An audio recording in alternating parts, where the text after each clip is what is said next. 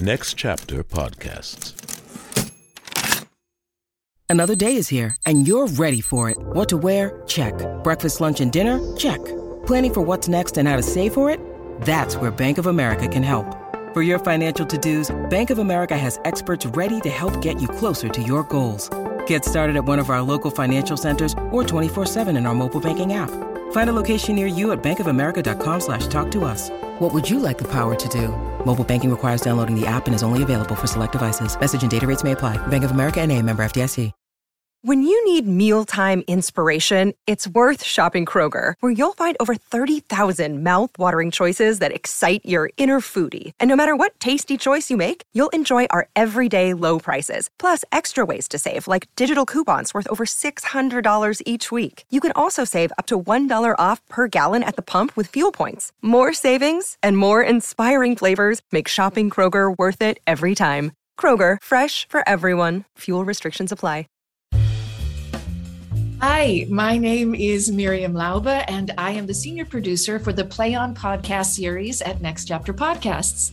I am delighted to have as my guest today the unbelievably talented, self described Shakespeare nerd, Daniel Jose Molina.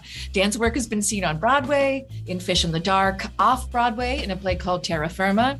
He has spent five seasons with the Oregon Shakespeare Festival, three seasons at the Utah Shakespeare Festival. He has also worked at Hudson Valley Shakespeare Festival and at the American Players Theater in Wisconsin.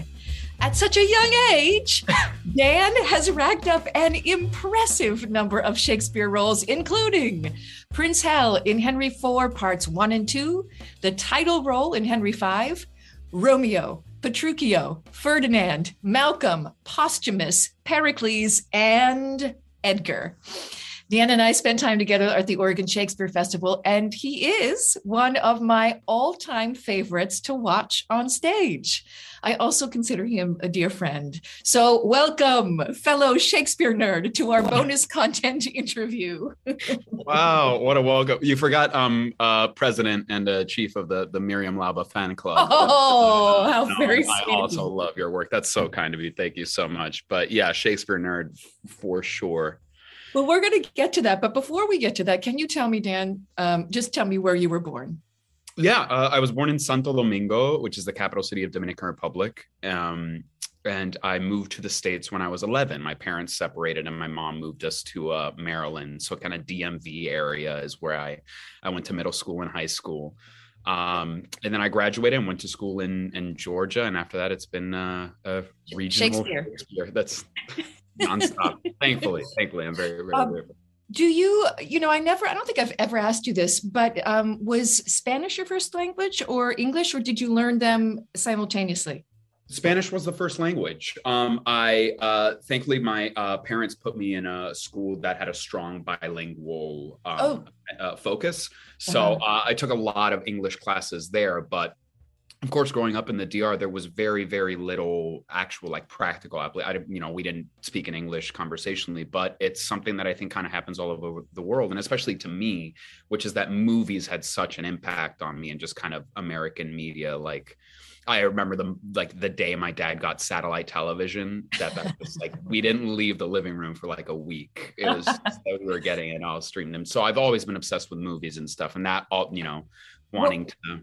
What are your favorites? What are, or what was the first one you remember watching as your favorite? And like, what are the ones that stick out to you? generally the movies of the 70s but very specifically like the spielberg lucas Uh huh. Worlds are like my religion where like that i that's the joke i've like always said is like harrison ford actually was the one who taught me how to speak english and that That's good. he had such a huge impact on me but um and that was actually my first big love i fell into acting by accident i really wanted to go to school for film um Oh. but uh yeah that's another another story but yeah those are like to me my, my Your favorite. films. yeah Um, do you dream in English or Spanish? I think in English, I do. Um, I mean, it depends who's speaking to me because I don't even keep track of it anymore. I mean, um, and my mother's Puerto Rican, so I would actually say like Spanglish is the main Oh. focus that we have, and it really is like I I can't keep track of the context or whatever, but we're always switching in between the two. I would say it depends on who is speaking to me, but usually more more English. I would say. Okay, very interesting. But but depending on who comes to you in the dream is actually um, Right. You respond in kind. Um, I don't know the story about you wanting to uh, go to school for film and then ended up in the theater. Mhm. Tell tell me that story because I don't know it. Yeah, uh, I was uh, a very proud, um, snobby, dumb high school kid, and I told myself like I'm either going to go to school for film for and USC, UCLA, or NYU, and if okay. I don't go into those, then it's not meant to be, and I'm not, you know, like like stupid kids uh, think. So I had like no backups aside from those, and um, I didn't get in uh, because I, you know, for for any number of reasons. But my mom was actually the one who really saw that I, um, my focus really improved when it was something that I was passionate about, when it was something Uh-huh. that really connected with me. She always knew that I was going to kind of have to work in a in a field of my passion. Right. and uh, she saw that I, I was having so much fun doing a couple plays in high school and she was like i don't think that you're a terrible actor. Why don't you that's actually how she said it to me. It wasn't like i love it. You're so talented. It was like other people seem to like what you do you know? Uh, uh, and she was the one who encouraged me to audition for some schools. Um, and i did and i started getting some positive feedback um, which i hadn't really felt before in any other arts that I was involved in. And um, I heard back from this great school called Savannah College of Art and Design, and they gave me a great scholarship. So they're in Savannah, Georgia, and um, that's where I ended up going, and, and the rest is history.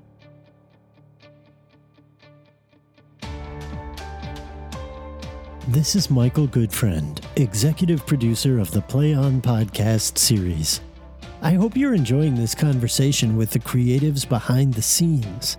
To listen to the full interview, join the Play On supporting cast for just $5 a month, which by the time you hear this might be less than you'll pay for a gallon of gas.